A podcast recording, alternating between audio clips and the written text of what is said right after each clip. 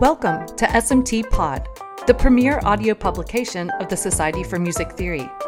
In this episode, John Baxter focuses on emotional responses we experience when we hear a particular type of mode mixture the teardrop chord, analyzing the enigmatic minor four chord in pop and film music.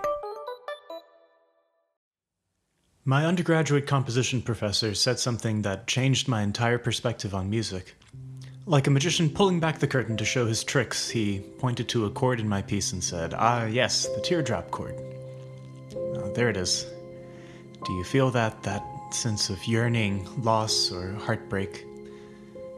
The teardrop chord, I later learned, is a minor 4 chord placed within a major modality. So, for instance, if you play F minor, well, in the key of C major, you'll get the teardrop chord. The examples I'll be discussing today are mainly from the past 10 years, however, this harmonic gambit has been in use far before then. In his article, Frank Lehman discusses modally mixed cadences and their roots in romantic concert music repertoire, for instance, in the music of Schumann, Chopin, or, or Mendelssohn. And indeed, even in the first measure of Chopin's famous Nocturne, we can hear this harmonic motion in the left hand. Steven Laitz claims that this motion between 1 and 4 suggests sentiment or sublimity. Do you agree? Of course, this is not the only chord progression capable of conjuring sorrow and melancholy. Scott Murphy examines a different chord progression uh, in the film music world, this one being major 1 to minor 3, a, a mediant relationship. He, he calls this the chord progression of loss, and, and of course, there are several examples of film scores that utilize this major 1 to minor 3 progression in association with sadness, such as Crash, Pearl Harbor, Legends of the Fall. One large difference between Murphy's loss progression and the teardrop chord is the introduction of a non of a uh, non-diatonic pitch. Uh, if we are in the key of C major, this one this this note would be A flat. Um, so Susan McClary kind of corroborates this idea by saying the fact that the minor four chord is deviant from the diatonic processes of the major key intensifies its functional instability. Its unnatural generation demands resolution all the more. So today I'll show that in recent years uh, a trend has arisen of associating the minor four chord with internal sadness, uh, illusion, and loneliness. I'll be discussing film examples from Star Wars, Moonlight, and Love Actually. In popular music examples, I'll be discussing Radiohead's Creep, Post Malone's Stay, and John Mayer's Stop This Train, although there are numerous examples of this chord showing up. So we'll start with Star Wars. Towards the end of The Empire Strikes Back, the characters Han and Leia begin to realize their love for one another. As Han goes to meet his fate by being frozen in carbonite, Leia expresses, I love you, to which Han responds, I know. John Williams created Leia's theme, which appears in scenes such as this one. Starting on the tonic major 1 chord, Leia's theme then shifts to the minor 4 harmony over a pedal in the bass. I contend that this harmonic motion captures their relationship very well. Though Han and Leia do love each other, it is clear that their love is not without problems or obstacles. It is certainly not necessarily an inspiring love story. In many ways, an enigmatic and harrowing theme is more appropriate to describe their love than a triumphant and saccharine melody.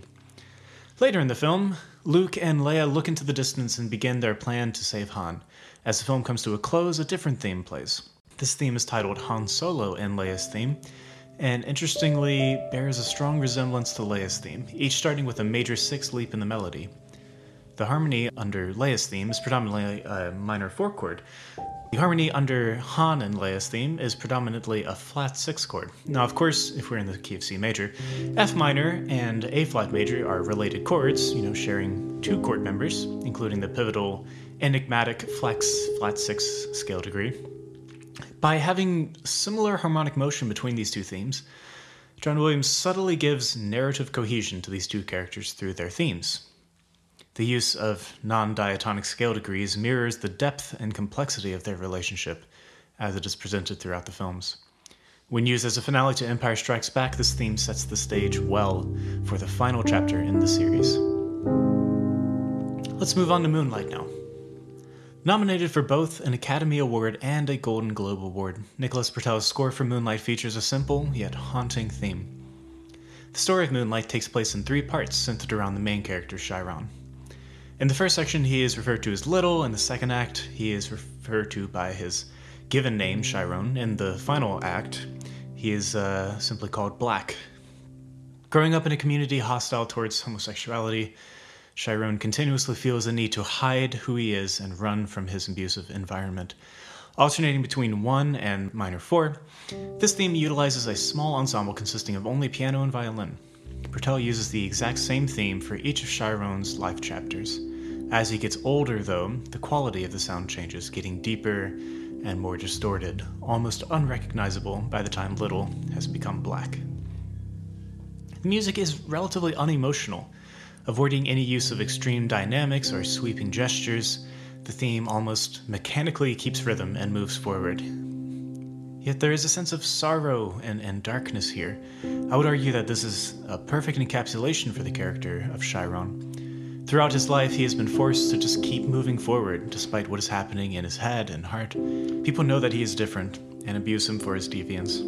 As he grows older, he takes this vulnerability and pushes it further and further down. In this case, the teardrop chord is not functioning as a modally mixed cadence.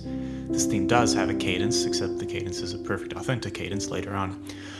Rather, this use of minor 4 seems to give an inflection of sorrow to the sad character's slow march through life. The chord lifts up to the minor 4 teardrop chord, but does not stay there, perhaps representing Chiron's true self coming to the surface but quickly fading away. In steep contrast to Moonlight's emotionally agnostic sound, the music to the 2003 film Love Actually, composed by Craig Armstrong, is drenched with emotional pathos. Of interest here is the Glasgow theme, used to describe the relationship between the characters Juliet and Mark. The relationship between these characters is rather emotionally complex. Mark was the best man to the groom at Juliet's wedding. However, unbeknownst to anybody, Mark has fallen in love with Juliet, his best friend's now wife. In an attempt at what Mark later calls self preservation, Mark feigns a coldness towards Juliet, never speaking to her. All is revealed, though, when Juliet shows up at Mark's door asking about the video he took from their marriage. Juliet finds the footage and plays it, while Mark is forced to stand by. The footage shows nothing but close ups of Juliet, revealing Mark's love for her. The music that plays during this very emotional interaction features heavy use of the teardrop chord. Again, this harmonic motion is associated with a sort of secret sadness present in the character. The major tonality could represent Mark's need to present a front that he is okay with the marriage. But the introduction of the minor 4 chord belies his heartache that he cannot be with the woman he loves. As the footage comes to a close, Juliet remarks on the camera shot softly, saying, They're all of me.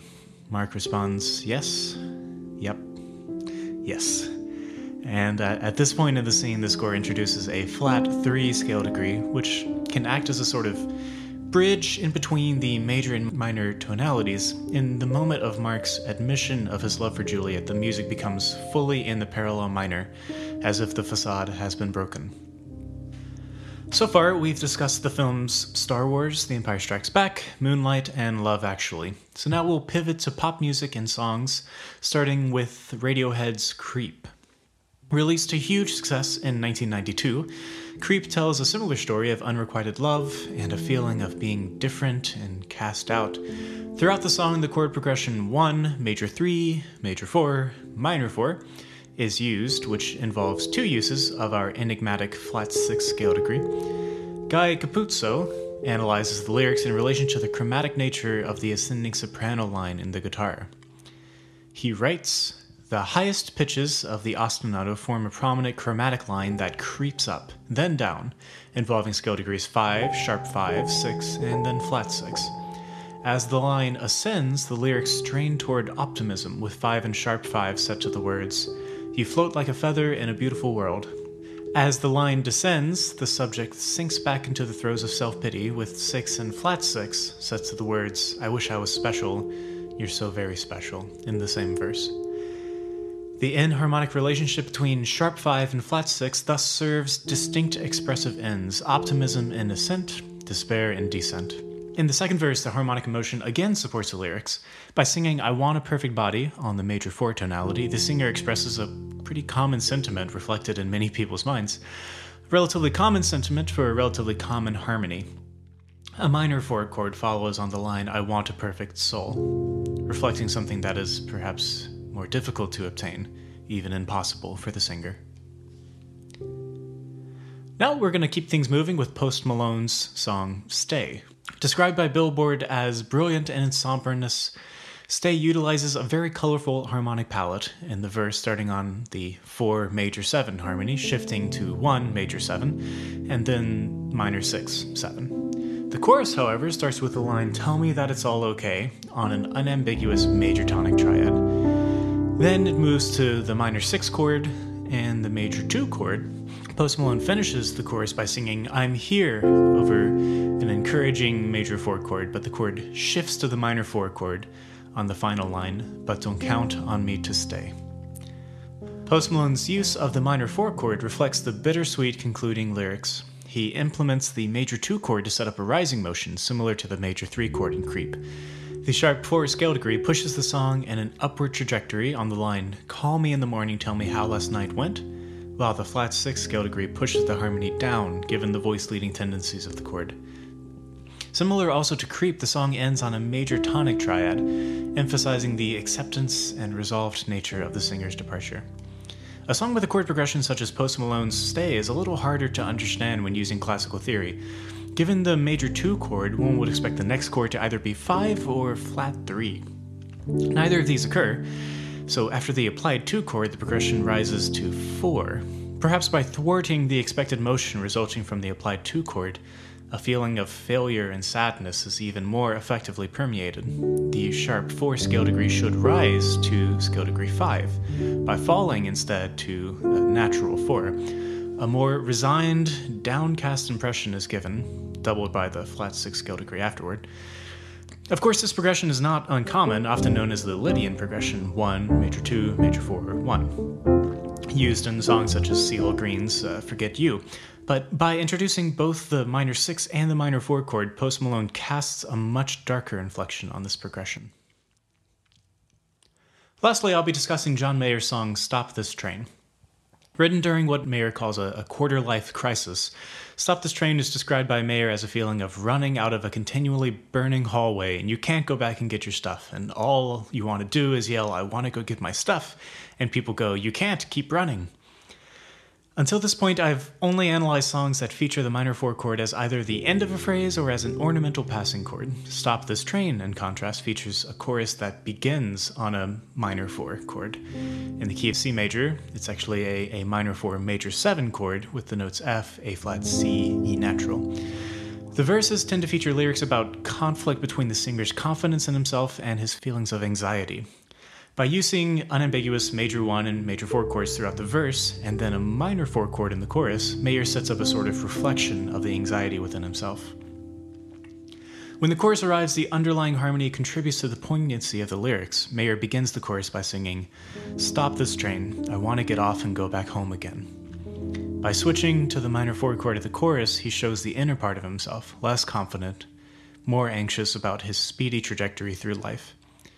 The addition of scale degree 7 in the minor 4 chord adds an even deeper layer of meaning. Given the feeling of stasis and ennui associated with the major 7 interval, the combination of this interval with the minor 4 chord causes a feeling of perhaps passive sadness to ensue, as if the singer is just a passenger on a train, powerless to change what is happening, but yearning for an escape nonetheless.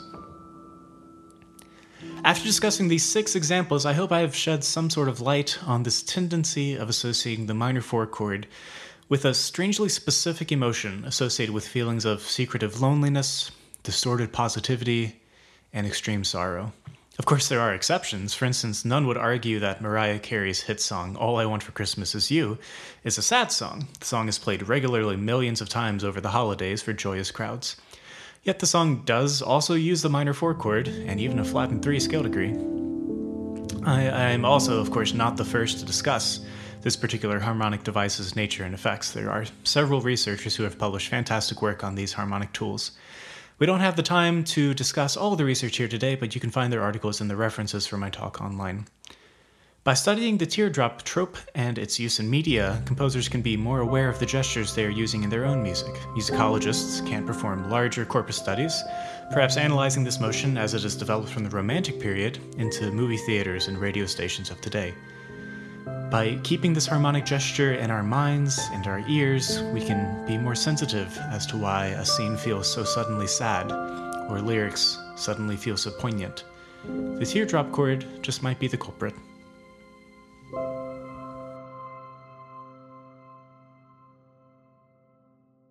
In closing, I'd like to thank Professor Christine Boone, who was my peer reviewer. Uh, thank you so much for your feedback.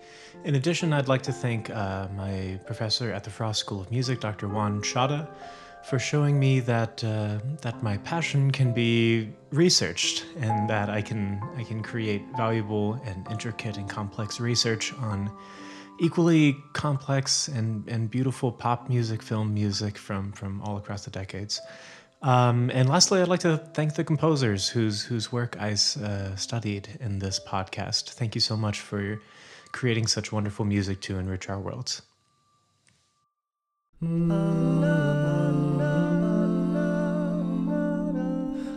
Visit our website for supplemental materials related to this episode, including a handout of musical examples you can edit for teaching at smt pod.org and join in on the conversation by tweeting your questions and comments at SMT underscore pod. SMT Pod's theme music was written by Zheng Chen Liu, with closing music by David Voss. Thanks for listening.